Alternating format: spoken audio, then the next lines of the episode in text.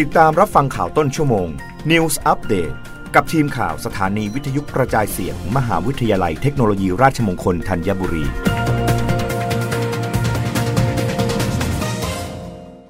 รับฟังข่าวต้นชั่วโมง โดยทีมข่าววิทยุราชมงคลธัญบุรีค่ะ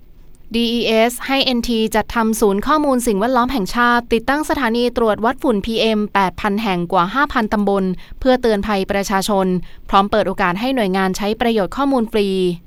นายชัยวุฒนาคมานุสรรัฐมนตรีว่าการกระทรวงดิจิทัลเพื่อเศรษฐกิจและสังคม หรือ DES เปิดเผยว่า DES ได้เปิดศูนย์ข้อมูลสิ่งแวดล้อมแห่งชาติ โดยกองทุนพัฒนาดิจิทัลเพื่อเศรษฐกิจและสังคม ได้มอบทุนอุดหนุนการวิจัยให้บริษัทโทรคมนาคมแห่งชาติจำกัดมหาชน หรือ NT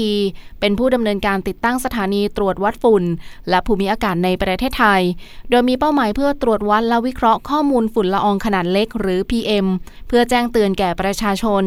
ทั้งนี้โครงการศูนย์ข้อมูลสิ่งแวดล้อมแห่งชาติ มีเป้าหมายในการติดตั้งสถานีตรวจวัดคุณภาพอากาศจำนวนทั้งสิ้น8 8,000 สถานีทั้ง 76 จังหวัด ครอบคลุมพื้นที่กว่า 900 อำเภอ 5,000 ตำบล โดยกำหนดพื้นที่เป้าหมาย คือพื้นที่ที่มีความหนาแน่นของประชากรสูง หรือเป็นพื้นที่ที่มีผลกระทบ หรือความเสี่ยงที่ได้รับผลกระทบจากปัญหาฝุ่นละอองขนาดเล็ก โดยสถานีทั้งหมดจะสามารถเก็บข้อมูลต่างๆ ได้แก่ฝุ่น PM1 PM 2.5 PM 10 อุณหภูมิ ความชื้น ความกดอากาศ รวมทั้งทิศทางและความเร็วลม ซึ่งสถานที่ติดตั้งสถานีทั้งหมดของโครงการ ได้รับความร่วมมือจากกระทรวงหลักต่างๆ ของประเทศอาทิ กระทรวงมหาดไทย กระทรวงศึกษาธิการ กระทรวงสาธารณสุข สำนักงงานพระพุทธศาสนาแห่งชาติ สำนักงงานตำรวจแห่งชาติและกรุงเทพมหานคร ซึ่งข้อมูลคุณภาพอากาศและภูมิอากาศจะถูกเก็บทุก ๆ 5 นาที และส่งผ่านเครือข่ายของ NT เข้าสู่คลังข้อมูล เพื่อทำการจัดเก็บและวิเคราะห์ต่อไป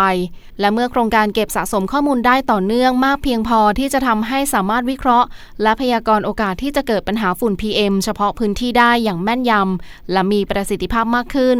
นอกจากนี้ศูนย์ข้อมูลสิ่งแวดล้อมแห่งชาติยังบริการข้อมูลต่างๆ ที่เก็บรวบรวมได้จากสถานีตรวจวัดอากาศเหล่านี้ ในแบบข้อมูลสาธารณะ ให้แก่หน่วย่วยงานต่างๆ ทั้งภาครัฐและเอกชน สถาบันการศึกษาตลอดจนผู้ที่สนใจ ให้สามารถนำไปใช้งานได้ตามความต้องการ ไม่ว่าจะเป็นเพื่อการวิจัยข้อมูลสถิติ หรือสร้างเป็นซอฟต์แวร์ใหม่ๆ อันจะเป็นการเปิดโอกาสให้เกิดนวัตกรรมใหม่ ที่จะเป็นประโยชน์ต่อส่วนรวม และเพื่อส่งเสริมการสร้างมูลค่าทางเศรษฐกิจดิจิทัลอีกด้วย